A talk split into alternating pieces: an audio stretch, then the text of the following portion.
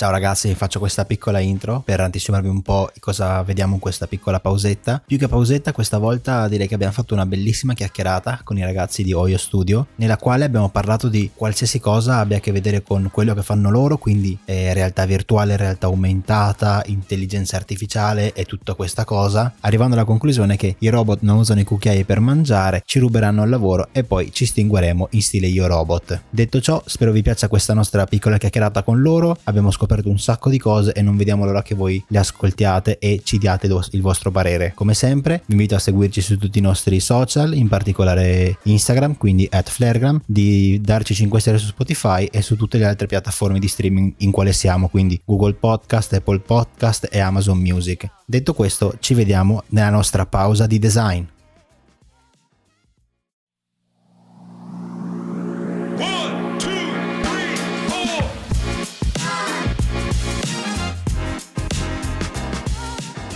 Ciao, ciao ragazzi, ciao ragazze, benvenuti, bentornati in Flarecast, nuovo episodio. Abbiamo affrontato episodi con macro gruppi, con macro categorie in cui parlavamo di qualcosa in generale. Abbiamo preso il nostro infopoint per cercare di capire quale fosse la categoria di design più giusta per voi. E oggi abbiamo voluto introdurre un nuovo format su Flarecast che sono le interviste. Abbiamo finalmente incominciato questa rubrica delle interviste. Abbiamo con noi delle persone mattissime, sono ragazzi italiani che si possono definire designer, scienziati, ingegneri, questo starà a loro dirlo. Esploratori, io li chiamerei esploratori. Esploratori, questo termine direi perfetto.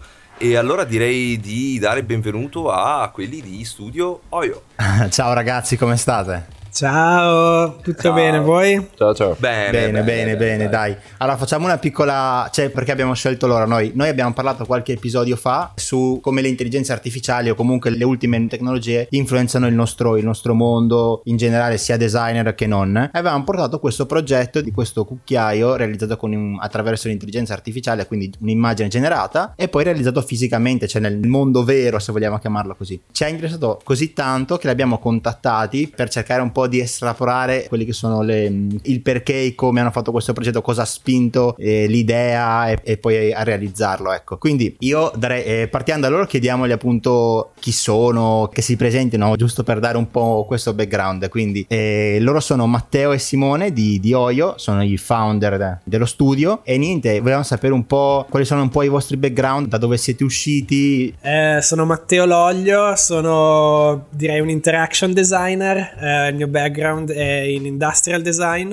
ho studiato industrial design e poi mi sono specializzato in interaction perché a parte la questione diciamo più legata al design professionale, la, la, tecnologia è sempre stata un po' la mia passione sin da quando ero bambino, videogames, computer, hacking, eh, rubare le cose online, insomma tutto quel tutto quel mondo okay. e quindi quando, quando, ho scoperto che esisteva effettivamente una parte del design interessata alla tecnologia, al disegnare gli oggetti, come funzionano, prototipare, programmare anche, quindi, quindi per noi, so che voi avete detto ingegneri, scienziati, esploratori, ma per noi la tecnologia non è altro che uno strumento creativo, come può essere Photoshop, come può essere Figma. Quindi per noi non trattiamo la tecnologia come se fosse un, um, diciamo un, un, topic scientifico, ma come se fosse un topic eh, creativo. Okay. Um, quello è il mio background, poi vabbè, um, ho un passato nelle startup, ho avuto una startup um, in cui facevamo giochi per bambini, Primo Toys. Eh, un, eh, l'abbiamo lanciata su Kickstarter, uno delle, dei progetti più funded di EdTech. Poi ho lavorato poi ho lavorato a Google Creative Lab eh, per tre anni, che è tipo il creative eh, team di Google, eh, un piccolo uh-huh. team che si occupa di bueno, tante cose interne, ma per esempio la parte di experiments eh, di Google è tutta curata da Creative Lab e, e poi appunto con Simone ehm, abbiamo deciso di, di, iniziare questa nuova avventura nel 2020, proprio prima della pandemia l'anno, l'anno, migliore. L'anno migliore eh, per iniziare, poi magari parliamo un po' di Oio, però magari lascio parlare Simone. Eh, ok, no, io mi chiamo Simone Rebaudengo, sono anch'io, vengo da Torino, come Matteo ho, ho studiato industrial design però a Torino e, e poi sono finito a fare quello che all'epoca si chiamava interaction design Uh, quindi parliamo nel, nel, nei lontani anni 2010-2012, quegli anni lì. E ehm, il motivo per cui diciamo, ho iniziato a fare quel tipo di, diciamo, sono entrato in quel mondo perché mi interessava molto fare oggetti che avessero comportamenti o comunque che cambiassero. Cioè, il primo progetto che volevo fare era una sedia che balla. Uh, probabilmente perché... Pazzesco! No, perché non so, sarà che io sono cresciuto nel mondo Disney, no? Che, con le, le, le, le scope che, che, camminano e ballano di fantasia e nel senso ho sempre avuto questa idea dei anche un po' animista del, del fatto okay, che figo. gli oggetti hanno una...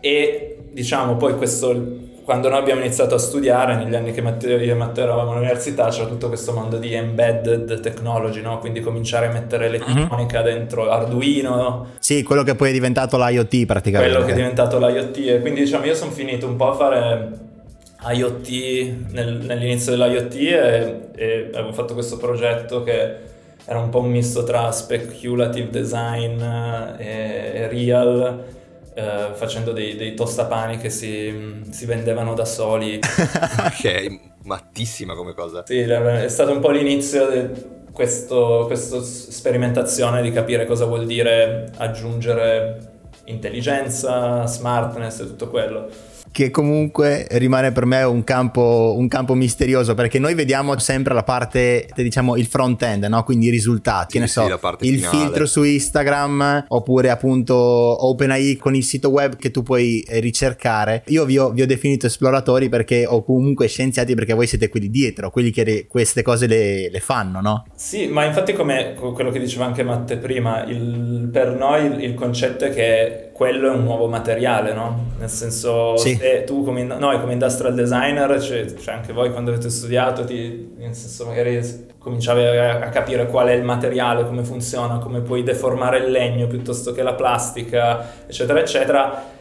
Il codice o comunque la, l'intelligenza, quello che vogliamo dire, è un materiale che in qualche modo devi capire, no? Nel senso, noi non siamo, cioè a nessuno di noi appunto ha studiato né computer science né niente, però diciamo devi capire come malleare, come cambiare, come deformare sì. per far sì che appunto puoi creare eh, oggetti che ballano piuttosto che eh, computer che, che, fanno trip dreaming e okay, fanno okay, le cose okay. che fanno oggi. Quindi possiamo definirvi che siete dei nerd, no? Ah sì, se vuoi.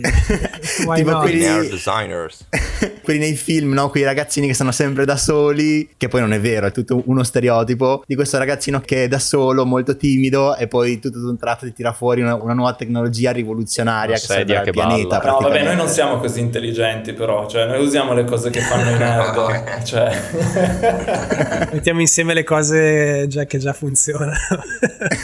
esatto, facciamo, facciamo dei grandissimi copie incolla. No, esatto. e, no, era per finire, comunque io poi ho diciamo, lavorato, non ho lavorato, non ho avuto una startup, ma ho lavorato nei, da Frog per molti anni, quindi nei, in questi studi sì? di, di, design grosso e poi ho lavorato per un paio d'anni con il Museo del Futuro di Dubai. Per, diciamo, io mi sono anche più interessato sul, su tutto il lato che è il futuro, il futuro della tecnologia, il futuro degli oggetti e quindi diciamo anche un po' più un taglio da... Non voglio dire futurista perché non mi piace la parola futurista, però praticamente sì. quello. Sia io che Matteo comunque poi il master poi l'abbiamo fatto fuori. Io sono stato in Olanda ah e okay, okay. Matt era in Svizzera. Io in Svizzera. Io ero in Svizzera, però anche secondo me anche nell'industrial design non penso che comunque, cioè almeno quando l'avevo fatto io il furniture, sì, c'era la gente strainvasata di mobili, arredamento, però a me diciamo che la parte che a parte la tecnologia e tutto, che sempre mi ha affascinato dell'industrial era più l'oggetto comune, il tool, lo strumento, sì, no? quegli, oggetti, quegli, oggetti, quasi anonimi, le, le forbici, le, la bottiglia, cioè questi, questi, secondo me, che secondo me un po' anche ce lo siamo portati noi. Il fatto comunque noi abbiamo questa, questa ossessione quasi, comunque questa missione anche nel creare i tools perché gente come noi, magari vista da un designer tradizionale, siamo un po' out there, siamo i nerd, siamo quelli che quasi ingegneri, no? Ma in realtà è perché le cose che usiamo non sono neanche tanto accessibili e quindi mm. un designer nella nostra posizione, secondo me, ha diciamo l'opportunità di creare, rendere tutte queste cose più accessibili creando dei tools che uno studente del Poli appena, appena uscito dalla scuola superiore possa usare, per esempio. Comunque è un concetto molto interessante quello che volete creare design che praticamente è sempre di uso comune, oggetti di uso comune, è un concetto che ho sentito parecchie volte con parecchi personaggi che comunque hanno, hanno avuto esperienza alle spalle e tra molti designer che vogliono cominciare si sente sempre la questione di voglio fare quel progetto che sia di innovazione, che sia l'unico che esista così. Invece è molto interessante il voler eh, creare quell'oggetto che è talmente basico che dopo diventa parte della tua vita, ma in realtà è il pezzo di design più importante, magari di una sedia che ti costa milioni. Quella volta che, di, che ne avevo parlato era con uno della Saletti ed era la penna della Bic. Ma anche cioè, perché, cioè, quello è interessante che poi, tipo, da, soprattutto dal mio punto di vista, su alcune cose, su, quando pensi a queste cose future, innovative, cioè deve essere sempre una cosa flashy e e quando pensiamo al futuro degli oggetti, nel senso que- le cose che vedi online sono, sai, self-driving car, flying cars, i, i, i telefoni che, flessibili, no? No, la cosa interessante è pensare alle cose normali no? del futuro, cioè come cambia una, una forbice, come cambia un, un, interruttore, una presa, un mm-hmm. modem, un... cioè che poi sono le cose che effettivamente utilizzerai nel futuro. Cioè non... sì, sì. Il, il, robot, il, robot, della Boston Dynamics e sarà un, una parte magari il, lo 0.1% della popolazione ci interagirà, però con il, il, modem del futuro piuttosto che il cucchiaio del futuro sarà molto più, diciamo, avrà molto più impatto. Quindi nel senso sì, quel... e anche perché se, cioè, secondo me, soprattutto quando uno è designer e pensa alle cose innovative, vuole sempre fare le cose complesse flashy, eccetera. Eh, questo è vero. Però in, in, realtà ci sono un sacco di idee interessanti quando pensi alle, robe, alle cose semplici e, e sono un, diciamo, un, un, un'area che spesso viene dimenticata. Eh no, ma è molto interessante comunque questo collegamento. Cioè, alla fine voi avete un ideale che stiamo con i piedi a terra, mm, cerchiamo di non fantasticare troppo con, dal punto di vista di innovazione e altro, perché quello che vogliamo fare deve essere un qualcosa di semplice, ma che abbia tipo un grande impatto. Ma secondo me eh, loro, loro, si concentrano più sul design delle piccole cose che spesso, diciamo, ne, nella storia del design passa come design anonimo. Cioè nessuno sì, sa sì. che ha disegnato la forbice, però è una cosa che noi non ne possiamo più fare a meno, capito? Poi loro attraverso l'uso delle nuove tecnologie cercano di pensare a quale sarà la forbice del futuro, quindi qualcosa che nessuno sa che l'ha disegnato, che però è indispensabile per quello che noi facciamo tutti i giorni praticamente. Secondo me quella è l'ambizione, nel senso che se davvero riuscissimo a disegnare le forbici del futuro, quello sarebbe sicuramente un super uh, traguardo. Però secondo me lo starting point è anche un po' più umile, nel senso è dire anche, ok, noi siamo in una posizione che secondo me è abbastanza privilegiata a livello di conoscenza, mm. ovvero che noi siamo in grado di fare il cucchiaio con l'AI, un'applicazione di realtà aumentata, un sito, se vuoi ti faccio un sito in, in un quarto d'ora, no? Perché lo facevo, perché lo possiamo fare, ok, ma non tutte le persone hanno questa capacità e quindi quello che noi vogliamo fare è riuscire a creare degli strumenti per cui tutti possano effettivamente fare il cucchiaio con l'AI o fare la, il prototipo del, di realtà aumentata. Cioè il goal è quello. Poi come ci si arriva e se magari un giorno riuscissimo a creare uno strumento talmente democratico, talmente accessibile, tipo le forbici, che chiunque possa usare, quello è il sarebbe davvero il final. Um, Quella sarebbe una vittoria completa proprio. Sì, esatto. Sì, sì, assolutamente. Sì, ma poi tra l'altro, essendo che um, avete introdotto anche la storia appunto del cucchiaio, dello spoon, appunto avete, cioè com'è nato il progetto? Che difficoltà avete incontrato magari nel creare un cucchiaio dei, dei nostri tempi? Ma fondamentalmente un, pa- un paio d'anni fa, eh, mentre appunto quando abbiamo iniziato lo studio, è, è anche stato questo momento, eh, momento diciamo tecnologicamente storico del, dell'inizio della, del machine learning, del, diciamo, del, certo. dell'AI, dell'AI generativa, no? Cioè nel senso prima, mm-hmm. nel, ovviamente se, se, guardavi il mondo del 3D, c'è tutto il mondo del generativo, del parametrico, c'è qualcosa che esisteva già e a un certo punto poi è uscita fuori questa cosa che i computer possono sognare, possono creare queste immagini puoi diciamo allenare una macchina a immaginarsi cose che non esistono. E, eh, e diciamo noi appunto come, come facciamo di solito abbiamo cominciato a guardare dentro queste tecnologie cercando di capire cosa vuol dire allenare un algoritmo per immaginarsi e per di, fondamentalmente sketchare e quindi niente, abbiamo cominciato a guardare queste tecnologie, era un po' più complesso di oggi perché diciamo dovevi farci fare molto più lavoro nel terminale, eh, dovevi fare un sacco di cose a mano. E quindi eravamo interessati a fare, possiamo effettivamente creare un oggetto collaborando con uno di questi algoritmi, cioè come se questa macchina fosse parte del nostro, un'altra persona, un'altra entità all'interno dello studio, quindi eh, allenando con una serie di immagini per poi poter avere delle idee, quindi fare questo brainstorming aumentato, fondamentalmente creare un processo in cui uomo e macchina... Ma aspetta, fammi capire, voi avete creato una intelligenza artificiale? No, no, no.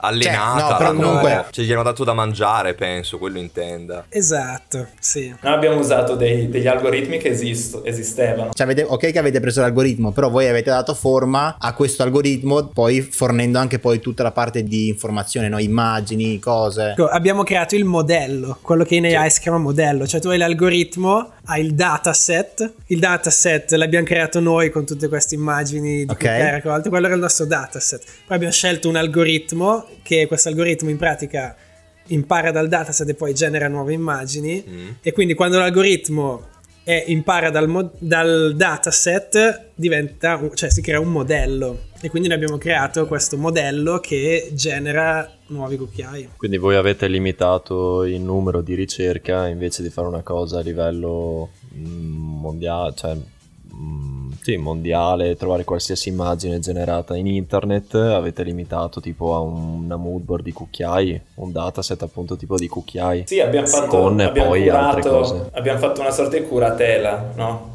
E, sì, tra l'altro sì, oggi sì. La, cosa interess- no, la cosa interessante ieri abbiamo ho visto che esiste oggi una nuova figura nel, in una startup di design che si chiama Design Data Curator ovvero ad oggi puoi avere un lavoro per cui il tuo lavoro è fare curatela di immagini da buttare dentro degli algoritmi per generare delle immagini. E qui lo chiamiamo designer perché giusto ci sta bene, no? Esatto. Esatto.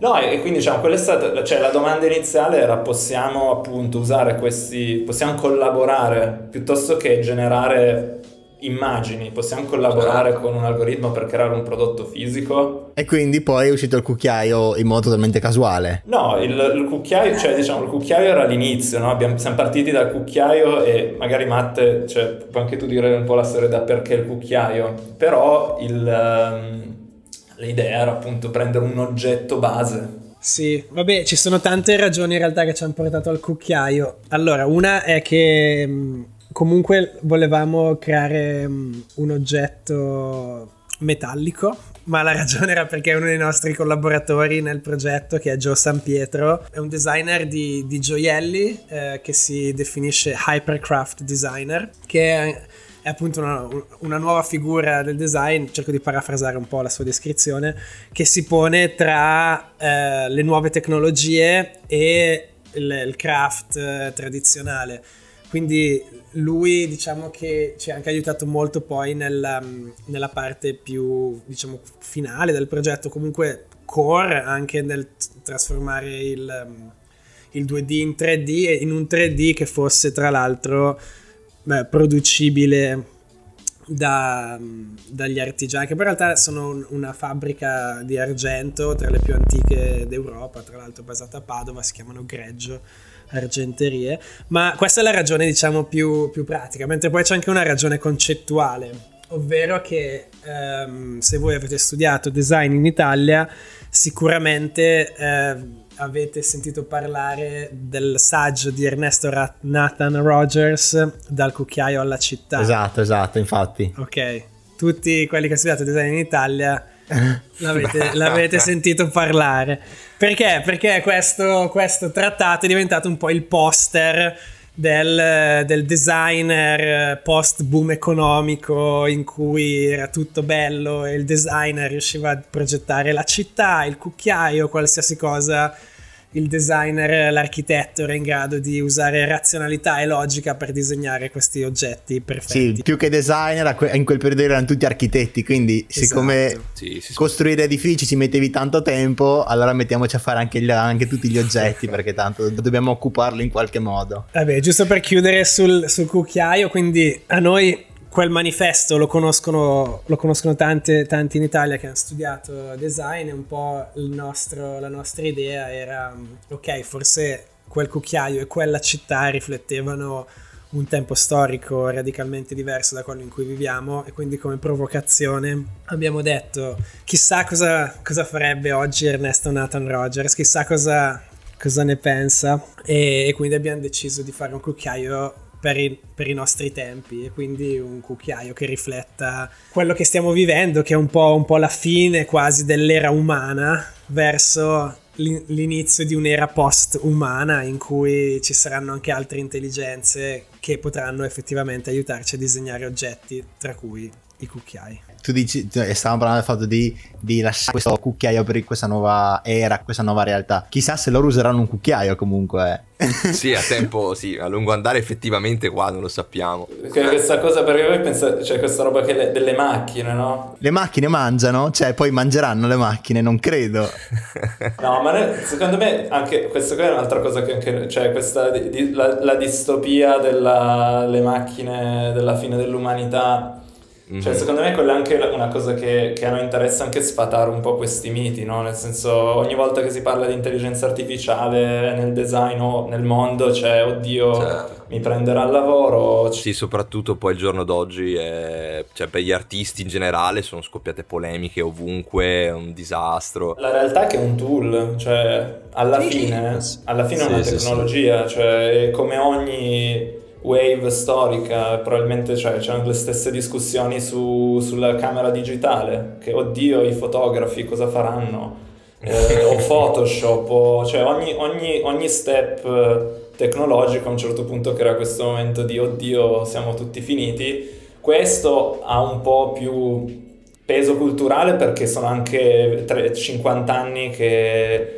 diciamo, la cultura dell'entertainment ci mette in testa che i robot ci, ci uccideranno tutti, quindi diciamo, è, caricato un po' di più. Però alla fine, nel senso, se, secondo me anche da un punto di vista a un certo punto diventerà, diventerà noioso, cioè molto presto diventerà sì. noioso. Esatto. Sì, sì, Ma è come... di tutti i giorni. Sì, tra l'altro il pushback degli artisti, avevo letto un articolo in cui mm. c'è stato anche quando è stata inventata la macchina fotografica. Eh beh, sì. cioè che appunto i pittori dicevano, eh, adesso se la gente fa le foto ai paesaggi, chi vorrà più un dipinto di un paesaggio? Sì, sì, comunque è un argomento che anche noi siamo d'accordo, cioè ne abbiamo già parlato, chi ci ha ascoltato nei vari podcast lo sa, siamo più che convinti che questi strumenti di intelligenza artificiale sono strumenti appunto, cioè devono essere utilizzati da noi per creare cose nuove.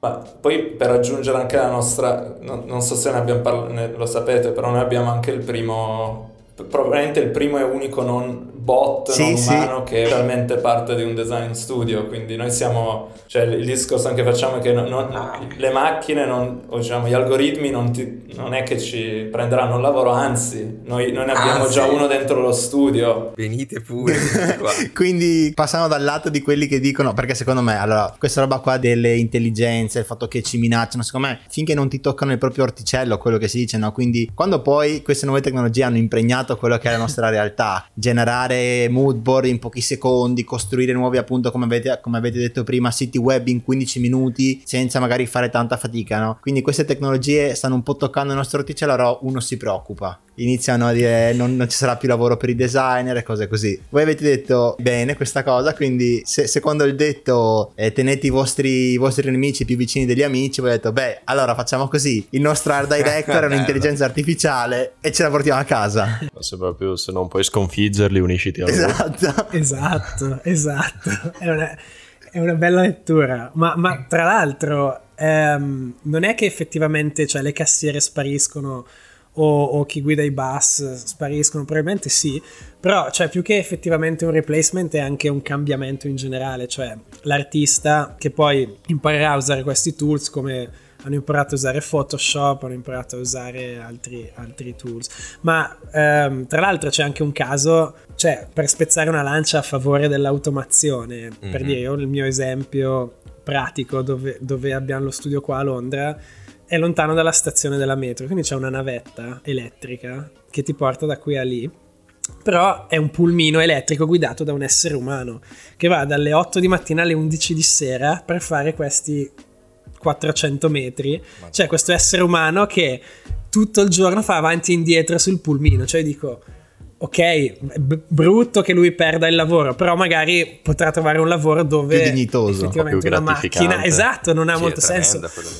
O con, o con, le diagnosi mediche, per dire, ci sono, abbiamo visto adesso un, un paper su come l'analisi dei tessuti delle biopsie fatto da un'intelligenza artificiale con l'image recognition ne, ne, fai migliaia al secondo e sono 95% more accurate di un essere umano. Io dico perché un medico che studia 30 anni, si laurea in medicina, deve passare la sua esistenza a guardare in un microscopio, mentre c'è una macchina che lo può fare Oh, ecco. È un po' l'esempio dei lavori che c'erano una volta, tipo il tizio che schiacciava i tasti nell'ascensore. Un tempo c'era un tizio vero, vero. che con la manovella che andava su e giù con l'ascensore dice ok, poverino non esiste più, però c'è una ragione se non esiste più. No, però è anche quello interessante perché sono, dicono ci saranno dei lavori che non sappiamo, alcuni saranno bellissimi, altri saranno veramente orrendi, tipo, tipo taggare immagini, immagini rated R o insulti.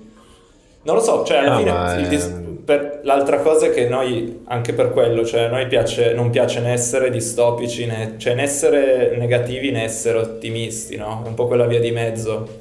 E per cui questo potrebbe succedere, però possiamo mm-hmm. fare, cioè possiamo, possiamo fare qualcosa che cambi come questa cosa accada, no? Cioè, nel okay. senso, AI ci sarà, ma non è, oddio, moriremo tutti o non avremo lavoro oppure sarà il futuro incredibile, no, la realtà è un po' nel mezzo. È, è grigio, sì, non, non, l'avete, non, è, non l'avete né, allontanato. Né bianco né nero, è grigio. Sì. Non l'avete allontanata, ma avete abbracciato un attimo il concetto e alla fine anche te prima avevi parlato della che adesso c'è sto nuovo, sta nuova figura identificata come data creator designer è un po' la risposta a quello che stiamo dicendo, nel senso toglie il lavoro alla persona che si fa i 400 metri avanti e indietro in navetta, però magari crea un nuovo posto di lavoro che può essere una nuova figura designer o una nuova figura in un qualsiasi altro ruolo. Penso la soluzione che verrà fuori da questa sorta di evoluzione che, a cui stiamo andando incontro sarà ovviamente la riduzione magari dei lavori manuali, quelli ripetitivi, a ripetizione, la possibilità di più posti di lavoro basati sulla creatività. Sì, anche secondo sulla me. Sulla creatività, sulla creazione di digitale, su tutta quella parte che ha a che fare appunto con l'intelligenza artificiale o comunque col computer. Ah, ma secondo me al posto di creare nuovi posti di lavoro io la vedo come dare più tempo... Nuove soluzioni. No, ma secondo me è, parla, parliamo sempre di, per quanto riguarda design designer, artisti in generale, ti dà più tempo per dedicarti a quello che ti piace fare, perché a nessuno piace stare 4 ore dietro a Pinterest a selezionare immagine per immagine, no questa non mi piace, penso, questa non mi piace. A nessuno, cioè, è, non è che sia divertente. Con l'intelligenza artificiale tu ti crei il tuo mood board in pochi secondi e dopo hai 3 ore da dedicare a quella che è la parte creativa, no? Quindi a, a, a pensare, a immaginare, quindi secondo me è, è, interessante questa cosa qua, perché ti lascia più tempo per dedicarti. Oppure a fare più mood board. Perché l'altra cosa che è esatto. interessante è che quando il cliente sa che ci metti 3 secondi vuol dire che ne puoi fare di più. Cioè, alla fine è quello, nel senso, cioè, e, e sarà bello e brutto.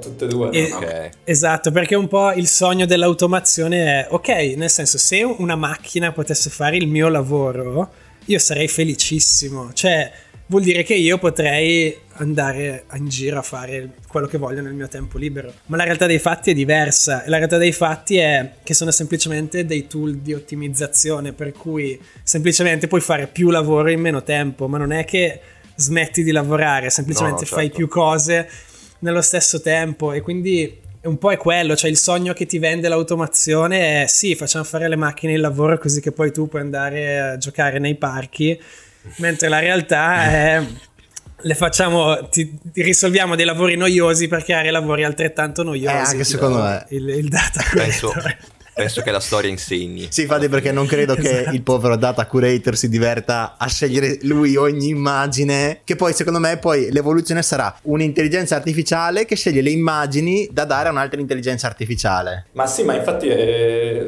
è- cioè, è- la cosa bella è guardare tutto questo con un occhio un attimo critico, anche un po' ironico, no? Sì, Cioè, sì. nel Ironico, che è- tutto accadrà in maniera, sarà tutto stranissimo e avrai, esatto, avrai questi lavori in cui devi, devi allenare una macchina e poi a un certo punto cambierà e... Quello che io non vedo l'ora è che ci sia qualche macchina che mi faccia i modelli 3D come li dico io senza dover spenderci 7 miliardi di ore a continuare a spingere, tirare angoli, facce, cose perché è veramente una Il rottura di sogno di coglioni. una vita. Non manca molto. eh. Io, guarda, io ti dico non vedo l'ora. Perché poi magari tu hai un'idea in mente, la stai facendo, però poi dici no, cazzo, potrei fare una cosa migliore o magari apportare una modifica, però poi per fare questa modifica devi fare infiniti passaggi e quindi poi ti perdi, perdi il flusso, il flusso che stavi facendo, il, il il tuo flusso creativo e poi dici ma ci sarà qualcosa di più veloce di io perdere un'ora a, a modellare una cosa e basta. In realtà io quello che,